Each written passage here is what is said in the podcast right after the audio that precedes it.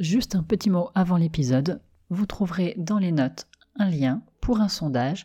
Je vous remercie de prendre 5 minutes pour le remplir. Moi, ça m'aidera à faire grandir la consulte.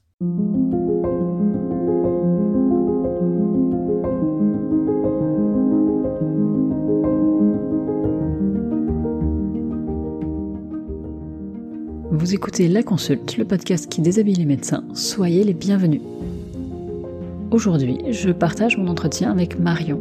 Marion est médecin généraliste installée seule dans son cabinet à la campagne, en Creuse, et vous l'entendrez, ce n'est pas un échec, mais un choix volontaire de sa part. Marion a toujours su qu'elle voulait vivre et exercer en zone rurale, et elle a toujours été attirée par la médecine générale. Après une période de Covid très éprouvante, Marion décide de passer à l'action et part s'installer en Creuse. Dans cet épisode, Marion nous raconte son quotidien au cabinet et si elle est seule médecin, elle est loin de travailler seule, puisque dans son équipe, il y a une secrétaire médicale, une assistante médicale et une infirmière en pratique avancée. Je vous laisse découvrir le parcours de Marion. Bonne écoute. Bonjour Marion. Bonjour Anne-Lise. Bienvenue à la consulte. Pour commencer, comme d'habitude, est-ce que tu pourrais te présenter de la manière dont tu le souhaites, s'il te plaît? Euh, Oui, alors je m'appelle Marion. Je suis médecin généraliste euh, en libéral. Euh, j'ai 32 ans. Euh, je suis installée dans un petit village de 500 habitants dans l'est de la Creuse depuis un an et demi, toute seule. Et ça fait deux ans et demi que j'y suis parce que j'ai passé un an de collaboration. voilà, donc j'exerce dans un cabinet individuel. Voilà, j'ai après je pense que il y a d'autres questions qui vont venir après, mais mais voilà. Tu voulais ajouter quelque chose? Non, bah après, sinon, euh, voilà, je pars sur mon mode d'exercice et je pense que les questions vont venir après. J'exerce toute seule euh, en cabinet, en médecine. Euh, je fais de la médecine rurale, quoi, médecine de campagne. Et eh ben justement, on, va parler un petit peu de ton mode d'exercice, mais avant ça, je te propose qu'on essaye de raconter comment tu es arrivé là où tu es aujourd'hui. Et on va commencer par euh, pourquoi tu as choisi de t'inscrire euh, en médecine et est-ce que euh, est-ce que tu avais déjà ce projet à l'époque de t'installer à la campagne toute seule? Oui, c'est je de de souvenir je me suis inscrite en médecine ça fait environ depuis mes 14 ans que je me dis que je vais faire médecin. À la base, je voulais aider les autres. Donc on m'a dit je savais pas trop quoi faire au départ euh, pour aider les autres. Et puis on m'a dit mais t'as 18 de moyenne, euh, fais médecine en fait. Euh, donc et puis ça a commencé à me trotter dans la tête et je me suis dit bah oui pourquoi pas.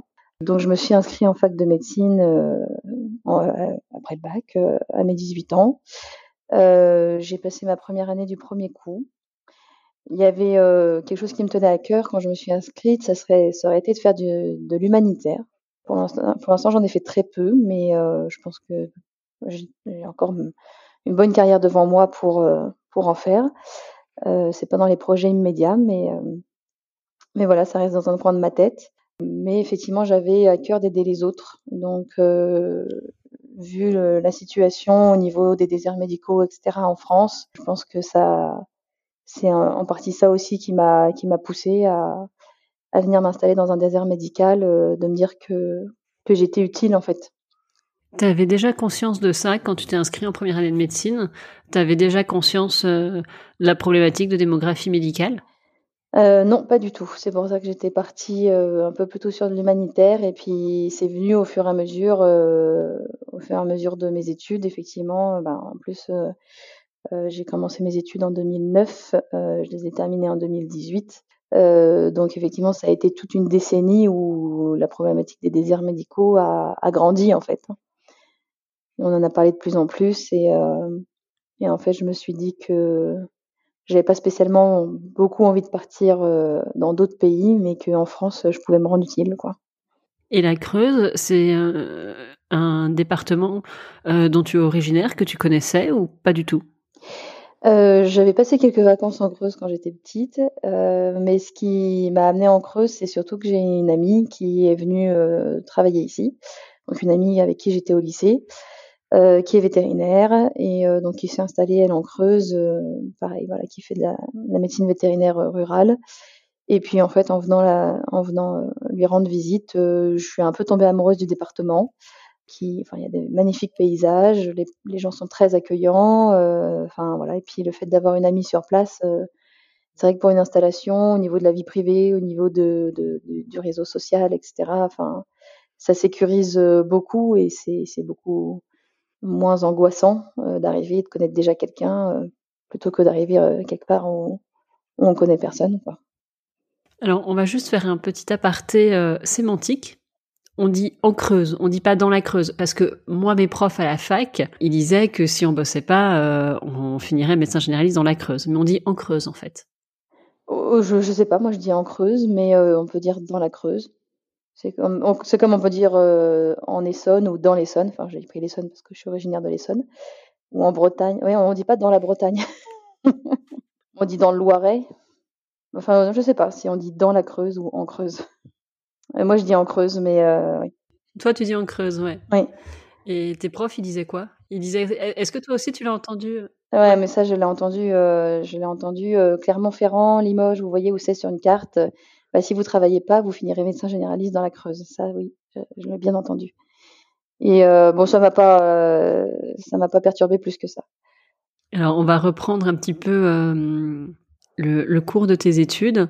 T'étais quel genre euh, d'étudiante euh, Plutôt studieuse, plutôt à faire la fête tout le temps, plutôt à tomber amoureuse de chaque spécialité dans laquelle tu passais en stage, euh, ou médecine générale, ça a toujours été un objectif qui n'a jamais bougé. C'était comment pour toi?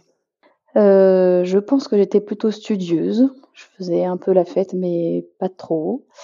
j'essayais de j'essayais de travailler au mieux pour apprendre le plus de choses possible, sachant que j'ai pas j'ai pas une fibre d'apprentissage par cœur qui est très très développée, donc c'était pas toujours facile. Et puis ouais, alors la médecine générale, je pense que quand je me suis engagée en médecine, je voulais faire médecin généraliste. J'avais l'idée de mon médecin de famille, de mon médecin de campagne, c'était ça le médecin pour moi. Donc c'est toujours resté en fond. après, je suis un peu tombée amoureuse de plusieurs spécialités quand même. Euh, notamment la diabétologie. Ça, ça c'est venu, euh, c'est venu au fil du temps. Au début, bah, j'étais un peu comme tout le monde, j'aimais pas ça. Et puis, euh, et puis finalement, les choses ont fait que je me suis retrouvée dans plusieurs stages où il y avait beaucoup de diabétologie à faire. Et finalement, j'ai fini par être plutôt à l'aise avec et par aimer ça en fait. Donc, j'ai fini par faire un DU d'ailleurs de diabétologie. à un moment donné, j'ai été tombée amoureuse de la, de la chirurgie vasculaire quand j'ai découvert la chirurgie vasculaire, euh, enfin, j'ai, j'ai pas fait de stage, mais tous les cours, etc., je trouvais ça formidable ce qu'on était capable de faire. Euh, bon, alors, après, c'était une spécialité où on était obligé de rester à l'hôpital toute sa vie, donc j'ai, j'ai vite abandonné l'idée. Euh, donc voilà. Donc euh, oui, finalement, euh, il y a eu beaucoup beaucoup de choses qui m'ont plu. Et puis la médecine générale, c'est un moyen de faire beaucoup de choses différentes, de pas trop laisser tomber tel ou tel pan de la médecine. Et donc ça me convenait bien. Donc tu choisis médecine générale euh, à l'internat sans trop de sans trop te faire de nœuds au cerveau, sans trop te faire de nœuds au cerveau. Tout à fait. Et tu choisis quelle ville? Euh, J'ai choisi Paris sur le coup parce que bah, donc j'ai fait mes études à Paris, à Paris Sud 11. Euh, et euh, mon compagnon à l'époque venait d'avoir un. J'avais l'envie de, déménager euh, en province et de faire mon, mon, internat en province, mais mon compagnon venait d'avoir un, un, travail sur Paris, donc on s'est dit qu'on partirait trois ans après. Finalement, on est parti bien après, mais voilà. Donc déjà, à cette époque-là, au moment où tu choisis l'internat, tu restes dans cette optique d'être le médecin de famille installé à la campagne et c'est ta vie privée qui te qui te retient en région parisienne. Mais tu avais déjà cette vision euh, un peu plus long terme d'aller vivre à la campagne. Tout à fait. Après j'ai à la campagne. Oui, tout à fait, mais c'était un alors j'ai grandi à la campagne, euh, même si j'ai grandi en région parisienne, j'étais vraiment à la limite de la région parisienne, euh, limite sud, dans la Beauce, pour ceux qui connaissent. Euh, c'est pas vraiment le même genre de campagne que la Creuse, mais ça restait un milieu assez rural. Et euh, quand je suis montée à Paris, alors déjà euh, la première année de médecine à Paris Sud 11, elle se faisait à Orsay à l'époque. Je sais pas si c'était toujours le cas. Donc Orsay, ça reste semi-rural. bon, il y a un super campus, c'est très boisé, etc. Donc ça restait assez agréable. j'avoue que je suis arrivée sur Crémer Bicêtre, euh, je me suis dit mais comment je vais faire pour pas faire une dépression? Pendant les sept ans qui me restent à venir, à habiter là-dedans et à vivre là-dedans et à étudier là-dedans, c'est c'est pas possible quoi. finalement, je les ai faits, mais euh, c'était oui, c'était pas, euh, euh, je m'y suis pas habituée quoi. Dès que j'ai pu partir, euh, on s'est de nouveau un peu éloigné dans les Saônes et puis ensuite on est parti à la campagne, campagne quoi. Et mon compagnon était pareil, enfin mon mari maintenant. Tes stages pendant l'internat, tu les as choisis dans des terrains de stage plutôt ruraux? Alors pendant l'internat, qu'est-ce que j'ai fait? Donc euh, le premier stage, non, c'était, euh, je suis restée dans la région parisienne. Euh, après, il faut dire que je l'avais pas vraiment choisi parce que j'étais pas là le jour de choix de stage de niveau 1. C'était quelqu'un qui l'avait choisi pour moi et puis de toute façon, j'avais pas trop le choix. Et puis le deuxième stage, par contre, j'ai fait un stage de SASPAS qui m'a beaucoup plu, où j'étais d'un côté en centre de santé municipal, public, euh, à Vitry-sur-Seine. Euh, et de l'autre côté, j'étais à Pucet, en milieu, euh, en milieu rural, là où, là où j'ai grandi, en fait, pas très loin de chez mes parents. Et donc, du coup, j'ai pu, enfin, j'ai eu deux, deux versions un peu de façon de travailler très différentes. À, Vitry-sur-Seine, j'ai beaucoup aimé quand même, parce que même si c'était en ville, on avait beaucoup de personnes, beaucoup de migrants, beaucoup de personnes de milieux défavorisés. Euh, donc euh, c'était, euh, j'ai toujours beaucoup aimé travailler avec ces gens-là parce que voilà, c'est des, des, cas qui sont complexes. Il y a de la polypathologie, il y a du social. Euh, voilà, j'ai peur de m'ennuyer en fait peut-être des fois, j'en sais rien, mais euh, voilà. Et voilà, il y a Pucet, bah, des agriculteurs, etc. Et puis bon, pareil, des gens qui ont quand même pas mal de pathologies aussi. C'était un médecin, donc médecin de campagne tout à fait typique, qui avait une très grosse patientèle aussi. Euh, voilà, et qui travaillait lui par contre de 7 heures du matin à 22 heures. Enfin, c'était c'était affolant par contre. Donc là, ça, je me suis dit ça, je ferai jamais. Mais, mais voilà, il y a eu deux, visions différentes, euh, très différentes euh, de la médecine générale, mais c'était c'était vraiment bien. Et donc, tu as pu construire un, un, petit peu à ce moment-là ta, ta représentation de ce vers quoi tu voulais aller Tu te projetais déjà euh, dans une installation future? Euh, Oui, et alors c'était quand j'étais en stage d'ailleurs. Euh... Je suis en train de réfléchir. C'était même le stage d'avant où j'étais venue visiter mon ami vétérinaire et où je suis arrivée en Creuse et on m'a tellement bien accueillie où ça a commencé à me trotter dans la tête. Donc effectivement, ensuite j'ai fait mon ça se passe et euh, et alors à l'époque je voulais quand même essayer la Bretagne. J'aimais bien la Bretagne. J'avais une amie qui voulait partir s'installer en Bretagne et d'ailleurs elle, y est installée maintenant. Voilà, puis finalement les choses ont fait que que ça s'est pas ça s'est pas fait comme ça. Euh, mais oui oui j'avais euh, j'avais déjà l'idée de partir m'installer en milieu rural. Mais même pendant mon tout mon internat puisque je me rappelle qu'à un moment donné j'étais en j'étais à Bichat en en diabétologie. Et puis, euh, et puis il y avait un des chefs qui m'appelait mon petit médecin de campagne parce que j'avais déjà exprimé désir effectivement d'aller exercer euh, médecin généraliste à la campagne. Quoi. Et tu te projetais déjà dans un exercice euh, en t'installant seul? Ou t'imaginais, euh, je sais pas moi, une UMSP T'imaginais quoi comme collègue à ce moment-là? Ça, c'est une très bonne question. Je pense que dans le fond, je me suis toujours vue un peu seule sauf à trouver justement une équipe qui vraiment, euh, qui vraiment euh, euh, me permettrait de travailler en équipe parce que, alors, ça va beaucoup mieux maintenant, mais euh, pendant mes études, euh, j'ai toujours eu beaucoup de mal à travailler en équipe. Et je me suis toujours vue comme quelqu'un qui avait des difficultés à travailler en équipe. Et ça va beaucoup mieux maintenant, justement aussi grâce à mon SASPAS et au stage que j'ai fait du côté de, de Vitry-sur-Seine, où c'était une maison de santé. Et, euh, et j'ai vraiment appris à travailler en équipe là-bas. Et justement, j'ai trouvé une équipe qui était formidable et qui m'a un peu euh, euh dé, euh, dédramatisé le travail en équipe, entre guillemets. Et euh, grâce à eux, d'ailleurs, euh, enfin, on va parler, je pense, un peu plus tard de ma pratique actuelle. Et je pense que c'est, il y a une bonne partie qui est, qui vient du fait de, voilà, de ce que j'ai appris dans ce centre de santé concernant le travail en équipe, quoi. Et effectivement, mais je me suis toujours vue euh, plutôt m'installer toute seule.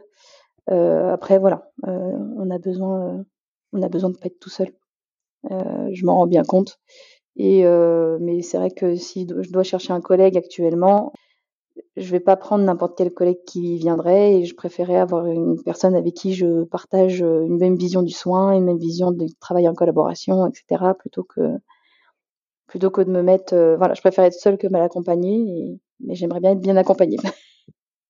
Et donc, à la fin de ton internat, tu t'installes pas tout de suite, par contre. Tu as fait autre chose avant de, avant d'aller t'installer. Et pour, qu'est-ce que tu as fait et pourquoi tu t'es pas installé tout de suite alors que c'est un projet qui te tenait à cœur depuis euh, quelques temps déjà? Alors, je me suis pas installée tout de suite. Premièrement parce que j'ai pas fini ma thèse. Euh, donc, euh, j'avais besoin de terminer ma thèse avant de, de finir. Je me sentais pas aussi, bah, justement, comme je me voyais plutôt m'installer toute seule, ou en tout cas que je cherchais pas euh, activement à m'installer avec quelqu'un euh, en partie, enfin, à m'installer absolument avec euh, des gens. Je, voulais avoir être plus sûre de moi, avoir plus d'expérience, donc j'ai voulu faire des remplacements. donc j'ai remplacé, j'ai commencé par sept mois de remplacement à temps plein dans le centre de santé de Vitry. donc en poursuite de mon ça se passe. Euh, et puis bon, au bout de ça faisait 11 mois finalement que j'étais à Vitry et j'adorais l'équipe et j'adorais le travail qu'on faisait là-bas, mais j'en pouvais tellement plus de la de la ville que là pour le coup j'ai euh, j'ai fini par euh, par prendre mes clics et mes claques et puis voilà, je suis partie remplacer en, à la campagne. donc là, j'ai je me suis mise en libéral à ce moment-là. Et j'ai fait des remplacements un petit peu partout en France. Je faisais une semaine ou deux par-ci, une semaine ou deux par-là, des remplacements occasionnels. Je remplaçais les médecins pendant leurs vacances, donc j'ai fait, bah, du coup, j'ai fait la Bretagne, j'ai fait dans le Jura, j'ai fait les Ardennes. Alors j'ai fait un peu partout sauf en Creuse. J'ai pourtant cherché des remplacements en Creuse, mais j'ai pas trouvé sur le coup. voilà, mais bon, je fais un peu, j'ai fait Angoulême, Nantes, etc. voilà, j'en ai fait pas mal. Euh, donc pour me faire un peu d'expérience, pour voir aussi euh, où est-ce que je pourrais m'installer. Effectivement, la Bretagne, j'ai beaucoup beaucoup hésité. Puis finalement, la place que je voulais prendre en Bretagne, euh, un de mes amis l'a pris et ça se passe très bien et je suis très heureuse pour lui. Et voilà. Et puis après, j'avais toujours pas passé ma thèse dans l'histoire. le Covid est tombé. Donc j'ai annulé mes remplacements en province parce que j'étais qu'à contact, que j'avais, voilà, je voulais pas j'étais, je baignais un peu dedans, quoi, et je voulais pas apporter le Covid euh, dans les remplacements en province. Euh, voilà, et puis on avait plus besoin de moi en province, à Paris. Donc euh, je me suis engagée chez SOS Médecins pendant quelques mois, pendant la première vague. Donc ça c'est pareil. Moi qui voulais de l'expérience, bah c'était bon. Ça fait pas mal d'expérience. Et puis après, une fois que, tout ça a été fait, j'ai passé ma thèse pendant le premier confinement avec trois personnes dans la salle. Et, euh, puis euh, je me suis euh, rendue en Creuse pour commencer un contrat de collaboration avec mes prédécesseurs euh, fin 2020. Et ce contrat de collaboration, comment tu l'as trouvé? Parce qu'en plus, tu as dit que tu n'avais même pas remplacé en Creuse. Je comprends bien que le département pouvait t'attirer parce que c'est une zone rurale et que c'est ce que tu cherchais. tu disais aussi que tu avais une amie sur place. Mais concrètement, tu t'es engagé dans une collaboration que tu as trouvé comment? Comment s'est fait le feeling avec les médecins avec qui tu allais travailler? Raconte-nous. Alors, euh, effectivement, au sortir de la première vague, euh, j'avais un peu abandonné mes projets. Enfin, j'étais un peu euh, en roue libre, entre guillemets. Bon, je pense que comme beaucoup de médecins, j'ai pas du tout bien vécu la première vague de Covid. Euh, surtout, voilà, euh, enfin, ouais, j'étais toute seule dans ma petite voiture toute la journée avec SOS médecin et tout. Enfin, ça, donne beaucoup d'expérience, mais c'est vraiment extrêmement angoissant. Et je suis sortie de là et j'avais même plus de projet. J'étais, euh, j'étais, euh, j'étais en roue libre. Je, je savais même pas ce que j'allais faire dans les mois qui suivaient. Pourtant, j'avais passé ma thèse et je m'étais dit que dès que je passerais ma thèse, euh, j'irais m'installer. Mais là, j'étais même pas. Enfin, et puis, euh, et puis bon, ça m'est venu un peu comme ça, et je me suis dit non mais en fait il faut, faut que je me reprenne, euh, il faut que je cherche euh, ce que je peux faire parce que sinon euh, je reste comme ça pendant un an et, j'attends que ça se passe. Donc je me suis remise à chercher un petit peu en creuse, des, donc j'en ai parlé à mon compagnon aussi parce qu'en fait l'ami que j'ai c'est une amie commune. Hein. Et puis j'ai cherché un peu dans le Puy-de-Dôme, la Creuse, etc., des endroits où j'avais pas encore été pour justement faire des remplacements, faire peut-être un, peu de collaboration, des choses comme ça. Euh, j'ai trouvé plusieurs endroits euh, en cherchant sur les sites. Alors il y a des, il y a Média Santé, il y a RA Médical RH ou je sais pas quoi. Enfin bon, il y a plein de, de, de, de sites ou de, d'entreprises de, mise en relation des, des médecins et des remplacés, des remplacés et des remplaçants, pardon.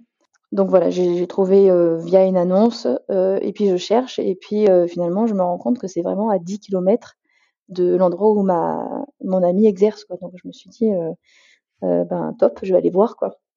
Et j'ai vu deux trois autres sites qui étaient plus éloignés.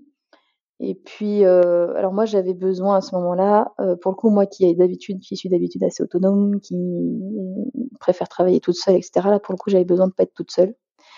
Euh, ne serait-ce que pour m'installer, parce que je, on sortait d'une période tous difficile.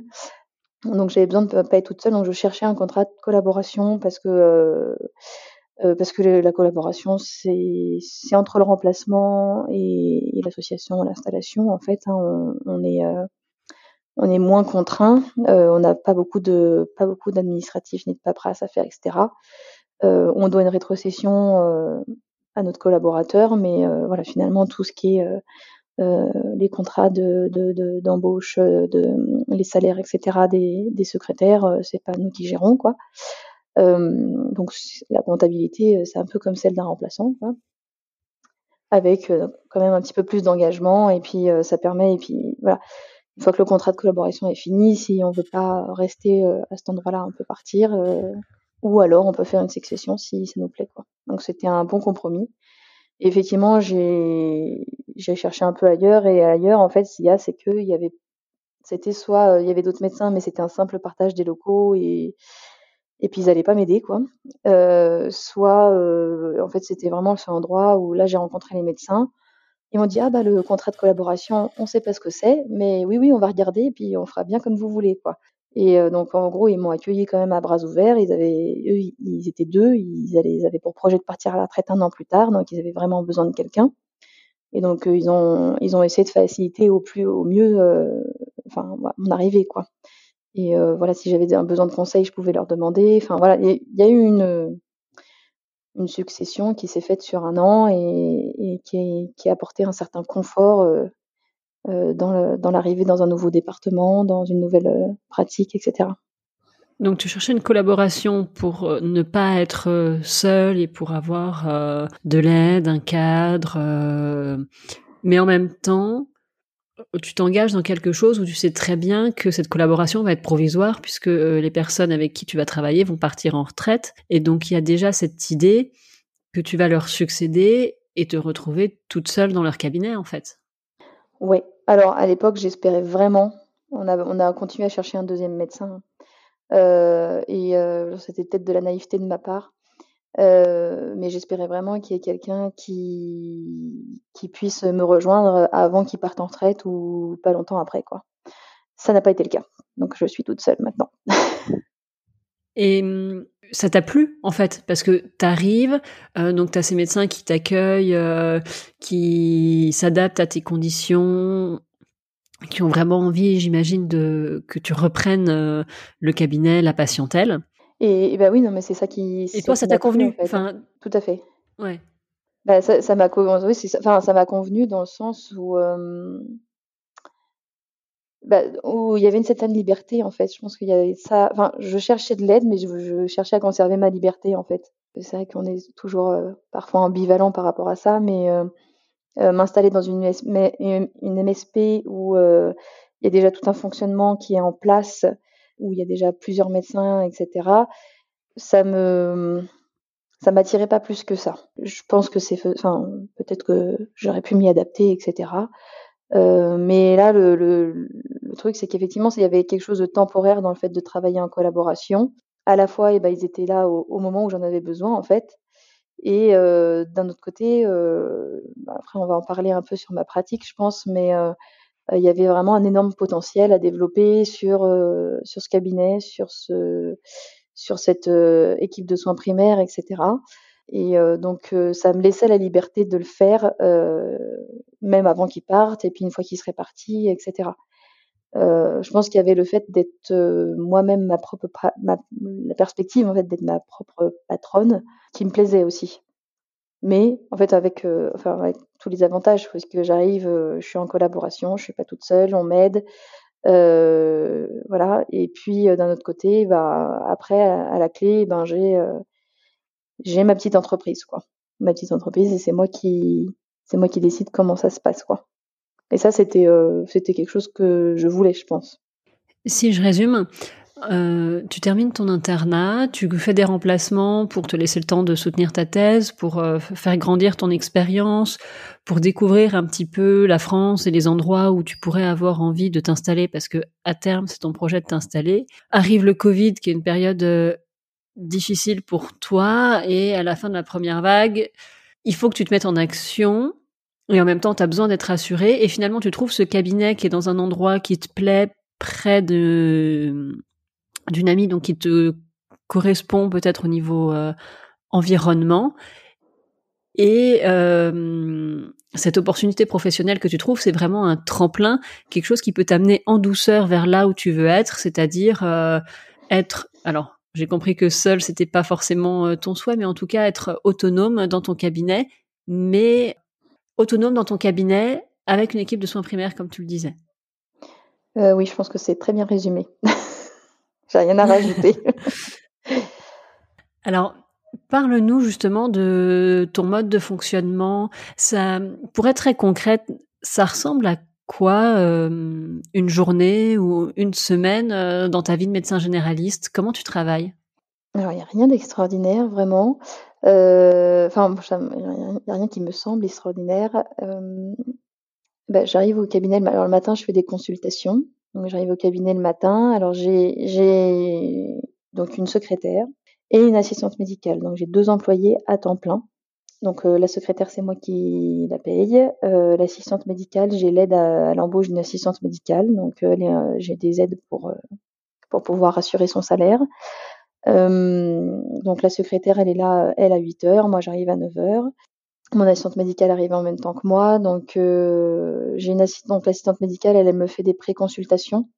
Elle prend les patients euh, avant que avant que je les vois en consultation, elle leur prend l'attention, elle leur demande pourquoi ils sont là.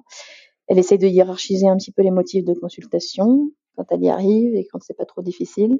Voilà, et puis euh, donc voilà, elle débrouille un petit peu la consultation. Euh, ça les fait patienter un peu quand je suis en retard, parce que je suis souvent en retard.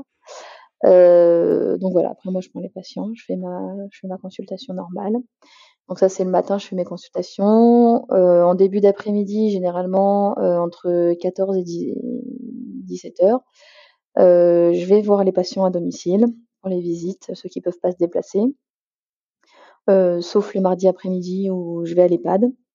Euh, et voilà, puis après je reviens faire deux heures de consultation le soir euh, de 17 à 19 heures en essayant de pas me mettre trop en retard et puis en essayant de pas terminer trop trop tard non plus avec toute la paperasse qu'il y a à faire euh, ensuite. Alors moi je suis pas généraliste et je connais pas très bien, mais donc ton assistante médicale elle est là tous les matins, c'est bien ça Oui. Et elle fait des pré-consultations. Qu'est-ce qu'elle a le droit de faire, de pas faire? Euh, est-ce qu'elle examine un petit peu les gens? Est-ce que euh, pour toute la partie un peu plus euh, administrative, je sais pas moi, préparer un bon transport, est-ce que elle peut faire ce genre de choses? Comment ça se passe? Oui, bah effectivement, c'est un peu. Alors, elle examine pas les patients en, termes d'auscultation, etc. ça, c'est, ça reste moi qui, qui le fait. Euh, par contre, elle prend les constantes, c'est-à-dire elle prend euh, la tension, elle prend la saturation, etc. s'il y a besoin, elle les pèse, elle les mesure s'il y a besoin, euh, voilà. effectivement, donc comme je l'ai dit, elle, elle, elle, récupère un peu les motifs de consultation, etc. Et euh, elle me fait pas mal d'administratifs, euh, les bons de transport. Alors elle peut pas les signer, mais elle les prépare. Et puis après, les patients, quand ils ont besoin de leur bon de transport, ben ils viennent, euh, les prépare en pré-consultation. Et puis ensuite, ils arrivent avec le bon de transport en consultation et je le signe. J'avoue que des fois la secrétaire aussi le fait quand c'est des gens qui viennent, voilà, qui viennent pas en consultation mais qui ont besoin de leur bon de transport. la secrétaire aussi, c'est parfois elle qui les prépare. elle a, voilà, elle est elle a bien l'habitude, elle connaît tous les patients et, et elle connaît un peu, voilà, elle connaît bien les, les, les, limites du monde transport. Ce que l'assistante médicale me fait et ce qui est génial, c'est les certificats type MDPH, euh, APA, etc. En fait, on a plein de. Alors, je sais pas quelle est ta spécialité du coup, parce que je sais pas si. Euh, je suis désolée. Alors moi, je fais de la médecine physique et réadaptation, donc il euh, n'y a pas de souci. donc autant te dire que les certificats MDPH, je les connais. Voilà, et ben donc c'était pour savoir un peu si tu voyais ce que c'était, mais tu vois bien ce que c'est. Donc effectivement, elle, me, elle me pré-remplit les certificats MDPH. Alors après, moi, je relis, hein, évidemment. S'il y a des choses à corriger, je corrige. Euh, voilà, mais en tout cas, tout ce qui est un peu grille à agir, etc. Euh, les patients, elle les, alors, euh, comme moi, je suis en visite parce qu'elle, elle fait 9h, 19h comme moi. Mais sauf que quand je suis en visite, elle n'est pas avec moi. je suis toute seule. donc, entre 14 et 17 h en fait, souvent, c'est ce qu'elle fait. Elle, soit elle rappelle les gens, ou soit, mais des fois, quand c'est un peu difficile au téléphone, elle les fait venir au cabinet. Et en fait, elle fait une espèce de petite consultation où elle fait que de remplir le certificat MDPH et elle fait la grille, euh, l'espèce de grille, euh, enfin c'est pas une grille agir, mais voilà, mais même pour les certificats mmh. APA, il y a une grille agir. Euh, donc elle, euh, tous les trucs là, est-ce que vous pouvez manger, marcher tout seul, machin, etc. Tous les trucs à cocher, elle les fait. Et puis euh, et puis voilà, elle essaie de remplir un petit peu le reste pour m'avancer, ce qui est vraiment bien parce que, enfin, tu vois bien comme, comment c'est les certificats MDPH, ça prend un temps fou. Euh, elle fait la même chose voilà, pour le certificat APA, pour euh, les demandes d'entrée en EHPAD, euh, qui sont tous un peu des dossiers voilà, d'évaluation de la dépendance. donc ça, elle sait très bien le faire maintenant. donc ça, ça avance pas mal de choses, effectivement. Et cette assistante médicale, elle était déjà présente avec les anciens médecins qui étaient au cabinet ou c'est une innovation de ta part? Et Qu'est-ce qui t'a, si c'est une innovation de ta part, euh, qu'est-ce qui t'a poussé à te lancer dans cette, euh, dans ce mode de fonctionnement? Euh, Alors, elle était déjà, alors, elle était déjà présente en tant que secrétaire, parce que donc eux, ils avaient chacun leur secrétaire, les deux médecins avant. Ce qui, c'était ce qui n'est pas du luxe, hein, parce que moi j'ai deux employés et vraiment, c'est pas du luxe du tout là où là où je travaille. Euh, donc ils avaient chacun leur secrétaire et quand eux sont partis à la retraite et que moi je me suis rendu compte que je serais toute seule, euh, je me suis dit comment je vais faire pour garder les deux emplois parce que ça va pas être évident. Et en fait, c'est euh, ma prédécesseur qui a eu l'idée, entre guillemets, et puis je pense que Edwige, mon assistante médicale, avait déjà un peu l'idée de faire cette formation en fait, mais elle n'avait pas eu trop l'occasion. Et donc on s'est toutes mis d'accord euh, pour qu'elle fasse cette, euh, cette formation, ce qui me permettait d'avoir l'aide pour la pour conserver son emploi, euh, et puis euh, et puis à elle aussi de faire progresser un petit peu sa carrière. Euh, et puis en fait moi je regrette pas du tout d'avoir conservé les deux emplois parce que comme je dis c'est vraiment indispensable en fait. elles, ne chôment pas hein, toute la journée, elles sont elles sont là du matin au soir et, et, et elles s'ennuient pas quoi. Et tu sens vraiment qu'elles te font gagner du temps, qu'elles te facilitent le travail, qu'elles te permettent de voir peut-être plus de gens ou d'être plus efficace. À toi, dans ta pratique, concrètement, qu'est-ce que ça t'apporte? Euh, Oui, je pense que ça m'apporte pas mal de choses, euh, que ça soit l'une ou l'autre. Euh, la secrétaire, ben voilà, elle prend tous les rendez-vous. Moi, mon temps, de, mon temps de consultation, c'est du temps purement médical. J'ai que 15 minutes de consultation, souvent, je me mets en retard parce que je dépasse. Mais euh, par exemple, la secrétaire fait la facturation, donc j'ai pas à passer les cartes. Donc la secrétaire fait la facturation, elle prend tous les rendez-vous, sachant que, enfin, franchement, elle y passe un temps fou à prendre les rendez-vous parce que euh, on est dans une région où les gens, les gens n'ont pas forcément trop internet. J'ai une population assez âgée, euh, donc prendre rendez-vous sur Doctolib et tout, c'est même pas la peine d'y penser. Donc ils, soit ils se déplacent au cabinet, soit ils appellent. Donc avoir une secrétaire sur place, c'est indispensable. Et puis euh, l'assistante médicale, oui, alors déjà euh, les, rendez-vous juste pour les certificats MDPH, j'en en ai plus parce que c'est elle qui les fait. Euh, et bah, c'est super parce qu'en fait des fois ça prend un rendez-vous juste pour faire un, certificat MDPH parce que c'est tellement long. et là en fait ce rendez-vous-là, bah, il est donné à quelqu'un d'autre, quelqu'un qui en a besoin, quoi, qui, qui, a un problème de santé, voilà, qu'il faut faut soigner, quoi. Donc euh, il y a ça. Et puis euh, puis même les pré les préconsultations ça m'avance pas mal parce que le vendredi par exemple euh, elle les fait pas parce qu'elle est toute seule. Et oui je sens je sens quand même la différence. Et puis l'autre jour, par exemple, là j'ai commencé, j'interviens dans un foyer de personnes de personnes handicapées près de chez nous. Et là depuis, ça fait deux fois que je suis intervenue et j'ai emmené mon assistante médicale avec moi parce que bah, c'est pareil, ces personnes handicapées, il y a énormément de paperasse à faire, des certificats à tir larigot.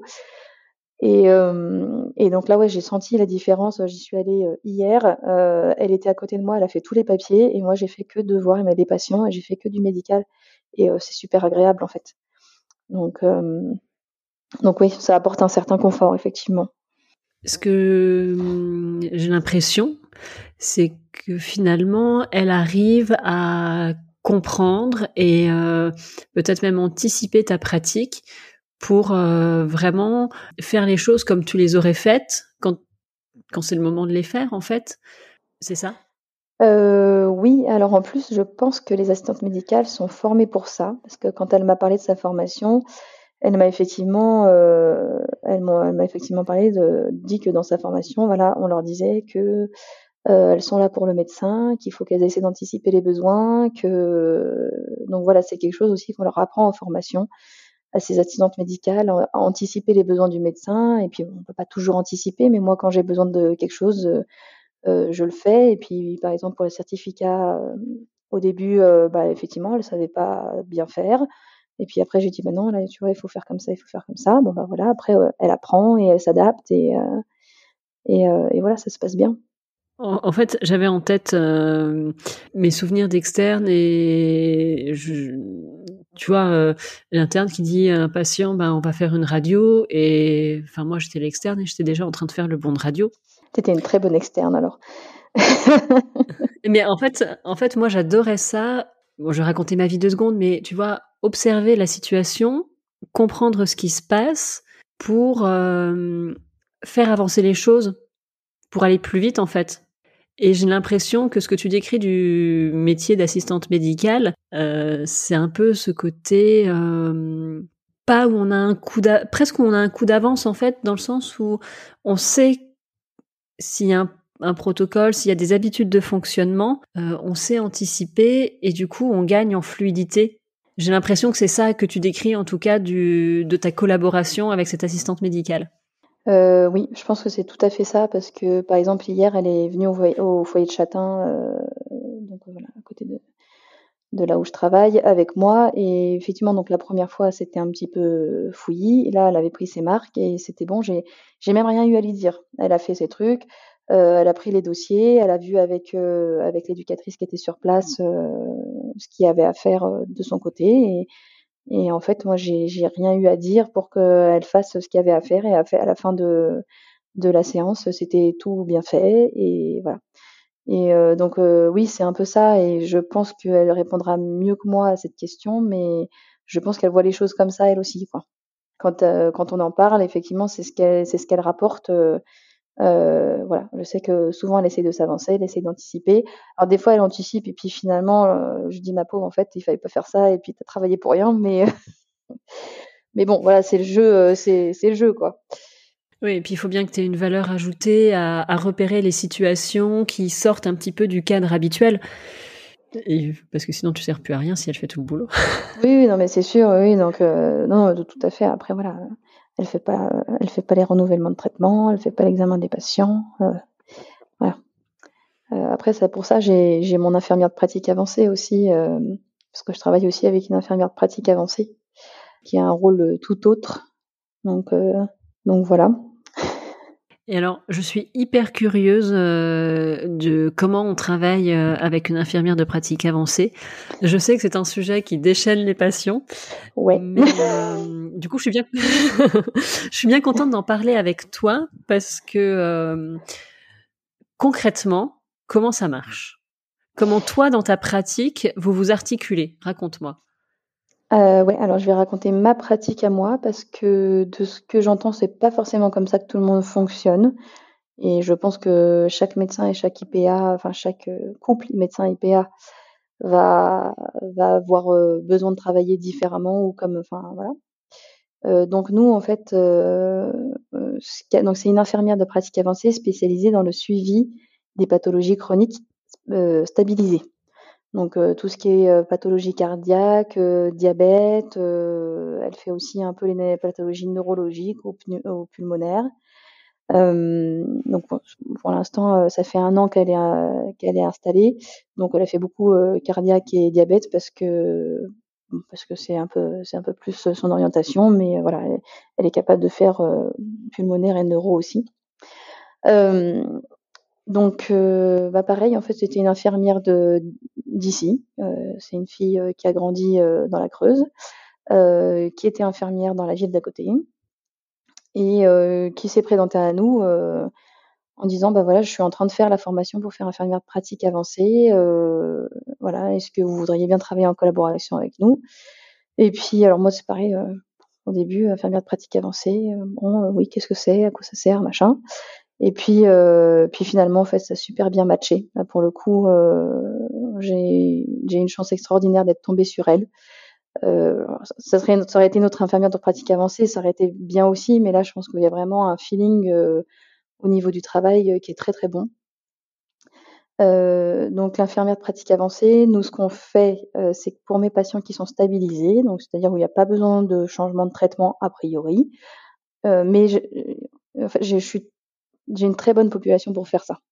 C'est-à-dire que j'ai des patients qui sont stabilisés, mais qui peuvent avoir plusieurs, plusieurs LD, par exemple. Hein. J'en ai qui ont diabète, antécédents d'AVC, antécédents d'infarctus, etc. Donc ils sont fragiles mais ils sont stabilisés. Et euh, donc ça, cela, je trouve qu'ils sont très bien pour pour l'infirmière de pratique avancée, parce que ça permet moi de les voir tous les six mois, mais elle, elle fait un contrôle entre temps, c'est-à-dire qu'ils sont vus quand même tous les trois mois, vu qu'ils sont quand même assez fragiles. Ça permet de conserver un rythme de consultation euh, correct, euh, parce que je trouve que tous les six mois, ça fait beaucoup hein, pour des patients qui sont comme ça. Et même si je sais que malheureusement, j'ai beaucoup de confrères qui sont obligés euh, du fait d'une patientèle euh, plus importante encore que la mienne, de voir leurs patients euh, polypathologiques mais stables que tous les six mois. Donc moi, c'est ce que je fais, mais j'ai quand même l'infirmière qui vient contrôler entre temps. elle leur fait leur renouvellement de traitement. elle a aussi, elle apporte un plus. Hein, c'est pas que du pi aller, hein, vraiment, parce que elle, elle a une, elle a une consultation qui peut durer entre 30 minutes, 45 minutes, une heure une heure et demie s'il y a besoin. Euh, donc euh, elle apporte un plus dans le sens où elle va faire aussi tout ce qui est un peu médico-social autour, euh, vérifier l'environnement, etc. Euh, elle a le temps de plus parler avec eux. Euh, moi, les patients qui sont diabétiques, par exemple, euh, ça m'avance beaucoup parce que finalement, elle leur fait les monofilaments, elle leur fait tout le bilan de diabète en fait. Hein. Elle vérifie qu'ils ont bien eu leur prise de sang, qu'ils ont bien été chez l'ophtalmo, qu'ils ont bien été chez le cardio, etc. Et ça prend un peu de temps, c'est en consultation. Donc comme elle, elle a le temps, bah, c'est elle qui le fait. Euh, voilà, et puis elle fait les renouvellements de traitement. Là, on a notre infirmière de, on avait une infirmière azalée aussi jusqu'à présent. Donc elle travaillait bien en collaboration toutes les deux. Elle s'était répartie les tâches. Euh, qui, donc là, notre infirmière azalée va partir euh, pour d'autres aventures, euh, travailler en EHPAD. Et donc, mon infirmière de pratique avancée va, va reprendre un peu le, travail d'éducation thérapeutique aussi qui a été fait par l'infirmière Azalée, les sevrages tabac aussi, etc. Donc, donc voilà. Alors, faut savoir que leurs consultations, elles, elles sont payées par forfait. donc, c'est en fait, elles peuvent coter qu'une seule fois le forfait pour tout le trimestre. Et donc, donc voilà, en fait, euh, si elle fait euh, cinq consultations dans le trimestre, elle est payée pareil que si elle fait une seule consultation. Mais euh, j'ai une infirmière de pratique avancée qui est prête à faire y avoir plusieurs fois les gens dans le trimestre sans souci. voilà. Donc c'est, je trouve que ça apporte vraiment un plus. Quoi. Et alors, petite question très pratique, elle les voit à son cabinet ou elle va à domicile? Alors, euh, elle, il y a du coup, il y a un deuxième cabinet qui est libre chez moi, donc euh, elle peut, les gens qui sont capables de se déplacer, comme moi en fait. Euh, les gens qui sont capables de se déplacer au cabinet, elle les voit au cabinet. Et effectivement, il y a certaines personnes qu'elle va voir à domicile. Alors, il y en a moins en moins parce qu'au début, je sais qu'elle aimait beaucoup faire les visites à domicile. simplement, les patients qui peuvent pas trop se déplacer, généralement, ils sont pas très stables non plus. Donc, euh, en tout cas, moi, les miens, euh, ceux qui sont à domicile, euh, plus ça va, plus ils ont besoin d'être vus régulièrement. Et malheureusement, ils sont pas très très stables. Donc on a on a essayé un petit peu. des fois, elle vient en soutien, mais finalement les renouvellements de traitement, etc. C'est souvent moi qui c'est moi qui y vais. Alors j'ai un patient pour qui, par exemple, elle, repasse après pour faire un petit peu tout ce qui est suivi des, spécialistes, etc. Parce qu'il a tendance à, se laisser dépasser par les suivis des spécialistes. Donc elle, reprend tout ça avec lui, mais c'est moi qui fais le, suivi médical, quoi. Euh, donc ouais, je sais pas, je pense qu'elle fait encore un peu de visite à domicile quand même, mais elle fait beaucoup de cabinets, je pense. Et donc elle travaille dans ton cabinet, euh, c'est la porte juste à côté, et si elle se rend compte euh, au moment d'une de ses consultations que euh, j'en sais rien moi, le patient qui est censé être stable, finalement il n'a pas l'air aussi stable que prévu. Elle toque à ta porte, tu vas voir le patient, comment ça se passe? Oui, oui, oui, ça arrive, ça arrive effectivement qu'elle ait quelque chose à me demander ou qu'elle qu'elle ait un doute sur un patient ou effectivement que le patient soit pas stable. Et si je suis à côté à ce moment-là, euh, ben je me déplace et je vais voir le patient pour l'aider. Euh, il arrive parfois aussi que soit elle soit à domicile, soit elle soit au cabinet, mais que moi, par exemple, je sois partie à l'EHPAD ou en visite. Euh, dans ce cas, bon, elle m'appelle et puis on essaye de régler les choses au mieux. Et vraiment, si si on n'arrive pas à s'en sortir au téléphone, ce qui peut arriver, euh, on, essaye de recaser le patient euh, sur une consultation d'urgence avec moi, euh, soit le jour même, soit le lendemain, en fonction de, ce qu'on évalue au téléphone, quoi. Ou des fois, je lui dis, bah, écoute, là, appelle le 15 parce que c'est trop, trop grave, et puis elle appelle le 15 et voilà. Ça arrive rarement. Hmm.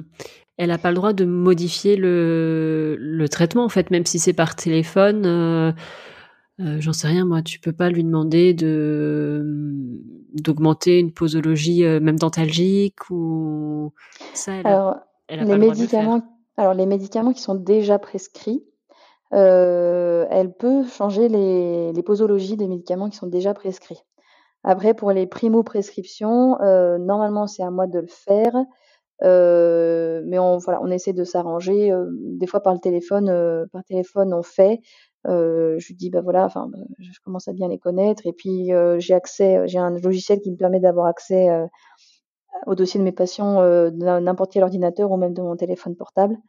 donc des fois voilà, elle, me dit et puis je regarde et puis voilà, je lui dis, ce que j'en pense et puis on se débrouille pour faire passer l'ordonnance comme ça au patient sans que j'ai forcément besoin de le revoir en consultation quoi.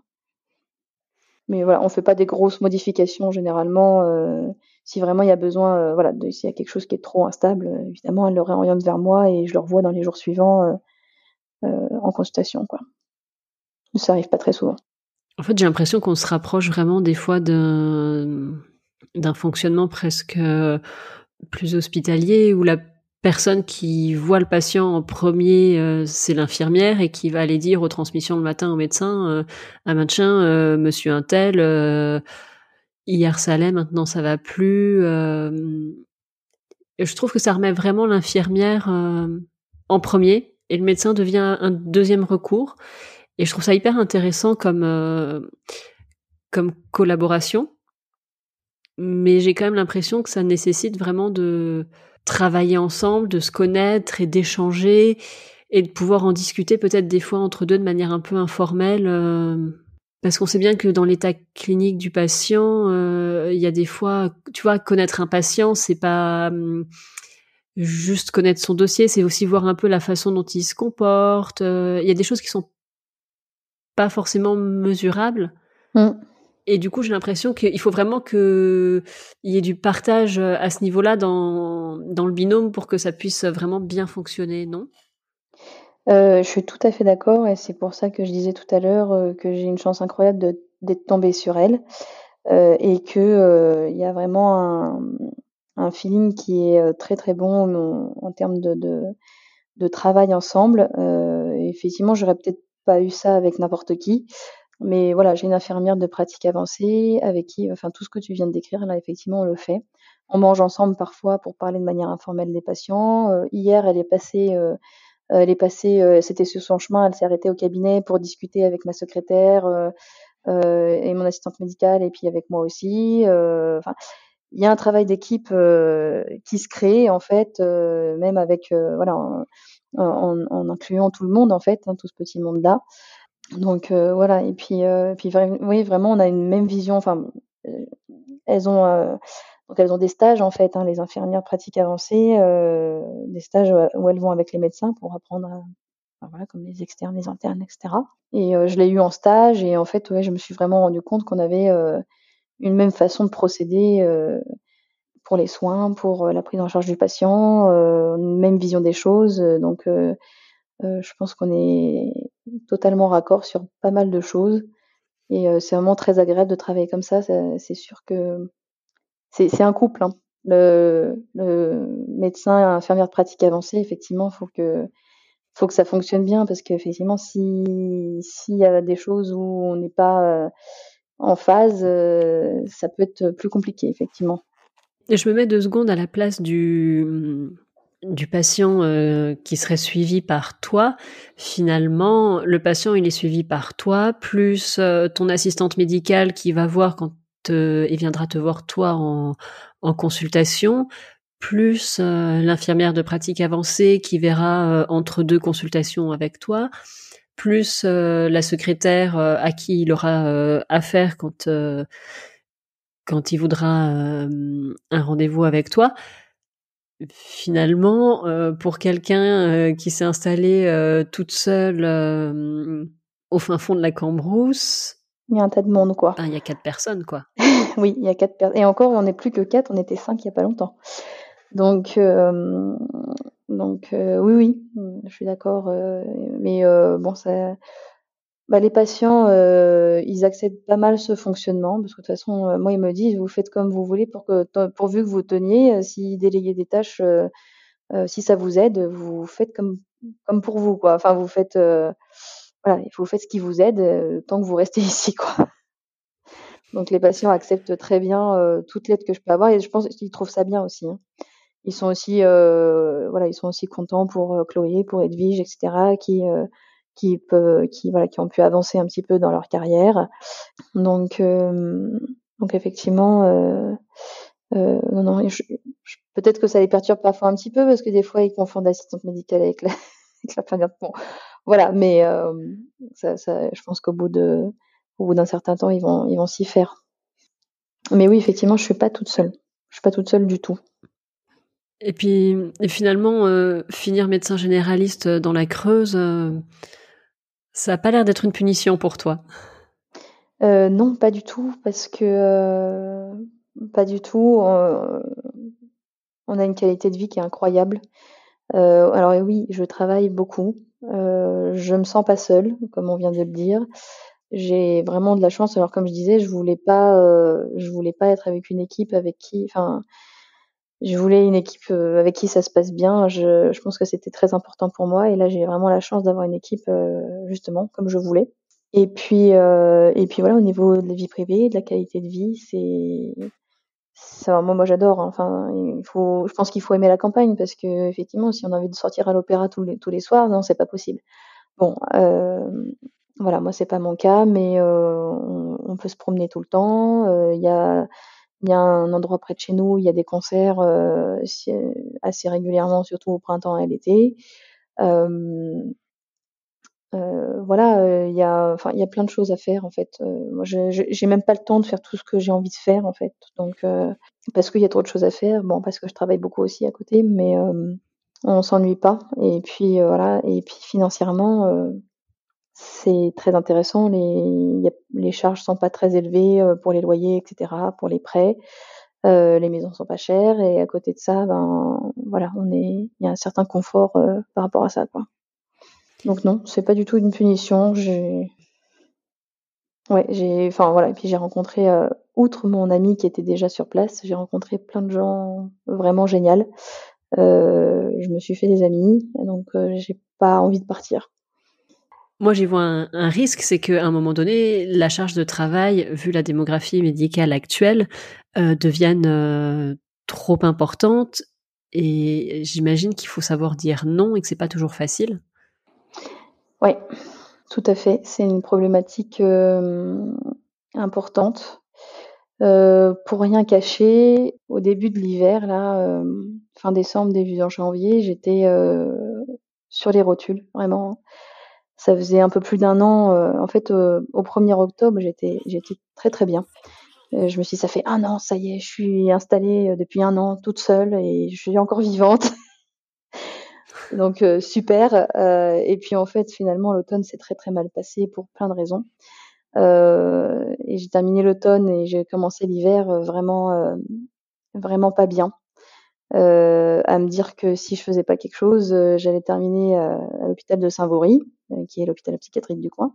Donc, donc déjà j'ai fait, enfin voilà, je me, j'ai arrêté de travailler les samedis matins parce que avoir deux jours dans la semaine, euh, parce qu'on arrive euh, le, le vendredi midi, j'ai travaillé entre 50 et 55 heures, euh, voire plus que si j'ai fait des gardes, etc. Donc c'est déjà conséquent, sachant que 40-45 heures c'est bien pour moi. Souvent je pousse voilà, jusqu'à 50-55 heures, donc je vais toujours un peu plus. Mais mais oui, j'ai dû réduire un petit peu mon temps de travail parce que parce que sinon j'allais craquer. Euh, effectivement, euh, j'ai vraiment eu beaucoup beaucoup de réflexions cet hiver par rapport à, à ce que j'acceptais ou pas dans ma pratique, dans euh, dans, dans mon rapport aux patients, etc. Euh, donc euh, maintenant, j'ai un peu changé d'optique et c'est plus important de me protéger, de me protéger psychologiquement, que de vouloir en faire trop et de, de, de, de, sauver le monde là ou je sais pas quoi. Enfin voilà je sais pas comment dire mais voilà de de vouloir combler euh, absolument le vide en fait le, vide de médecin.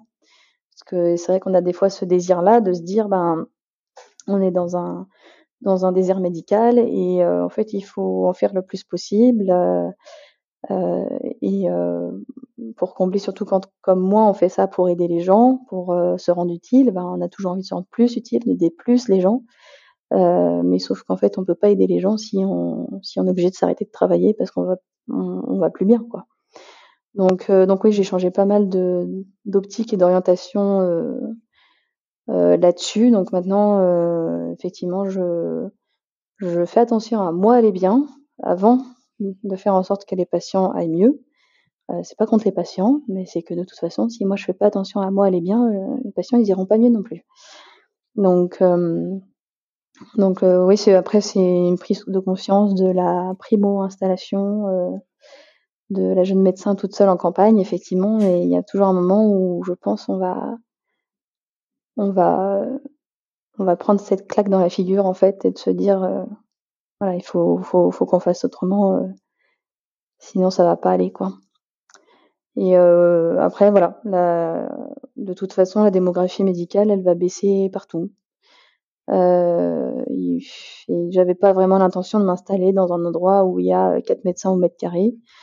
Euh, donc de toute manière, euh, de toute manière, cette décroissance de la démographie médicale, je l'aurais subi à un moment ou à un autre, euh, euh, d'une façon ou d'une autre. Donc et je me dis que de toute façon, je, là voilà, je suis à mon, je suis à mon rythme de croisière. Je peux pas l'augmenter. Si je diminue pas, c'est bien. Et, voilà. Et puis alors c'est bête, hein, mais mon amie vétérinaire, justement, quand j'étais euh, un peu au plus mal cet hiver, elle, euh, elle m'a dit quelque chose qui paraît très bête, mais qui sur le coup m'a paru très sage. Elle m'a dit, mais en fait, le but du jeu, c'est pas d'être à 120% tout le temps, c'est d'être à 90% tout le temps, parce que si t'es mathématiquement 120% tout le temps, ça ne fonctionne pas. Euh, dit euh, il faut être juste en dessous de ton max tout le temps parce que sinon de toute façon tu peux pas tenir. Et je pense qu'elle sait de quoi elle parle parce qu'elle ça fait déjà quelques années qu'elle est installée euh, ici et elle a dû elle a dû voilà être confrontée à ce genre de soucis aussi puisqu'il travaille beaucoup là les vétérinaires. Donc et donc en fait je me suis dit oui enfin c'est bête effectivement 120% pendant un an, deux ans, trois ans c'est pas possible. C'est mathématiquement impossible, donc euh, il faut, réduire en fait. Donc euh, voilà, je n'irai pas. Enfin voilà, je fais ce que je peux et je n'irai pas au-delà de ce que je peux parce que c'est pas. Enfin, c'est pas viable. Donc euh, après voilà, je suis pas responsable de la de la démographie médicale. Au contraire, j'essaye de faire ce que je peux. Donc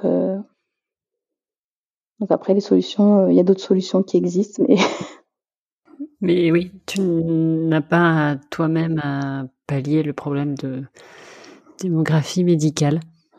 Je te remercie. Ah, j'ai oublié ma dernière question. Ma dernière question rituelle, euh, quelle est ta tenue de travail? Ah, euh, je travaille en civil. Alors, je suis en... Pas de blouse. Ouais, pas de blouse, t-shirt, basket, euh, jean, robe parfois. Voilà. Pas de talons. pas de talons pour aller dans les fermes, ça va pas. J'allais te demander, est-ce que les bottes font partie euh, de la tenue indispensable du médecin en Creuse?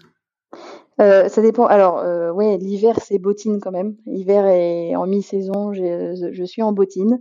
Euh, l'été, je suis en basket. Et je, je m'essaye parfois à des sandales quand il fait bien sec. mais plates, quoi. Effectivement, je m'amuse pas à aller dans les fermes avec des talons.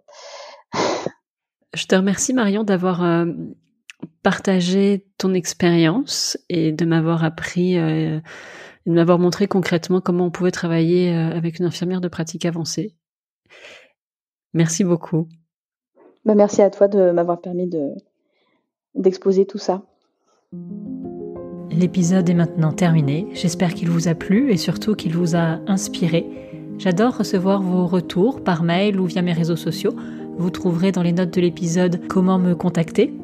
N'hésitez pas à me donner votre avis sur euh, les épisodes, à raconter vos témoignages de médecins, à me faire des propositions d'invités. Je suis toujours ravie de vous lire. Si vous souhaitez soutenir euh, ce podcast, n'hésitez pas à en parler autour de vous. C'est le bouche à oreille qui lui permet de se faire connaître. Et n'hésitez pas non plus à mettre une note 5 étoiles et un commentaire sympathique sur vos applications de podcast. Vous pouvez me retrouver sur mes réseaux sociaux, Twitter et Instagram, Podcast La Consulte. Et aussi, n'hésitez pas à vous inscrire à ma newsletter.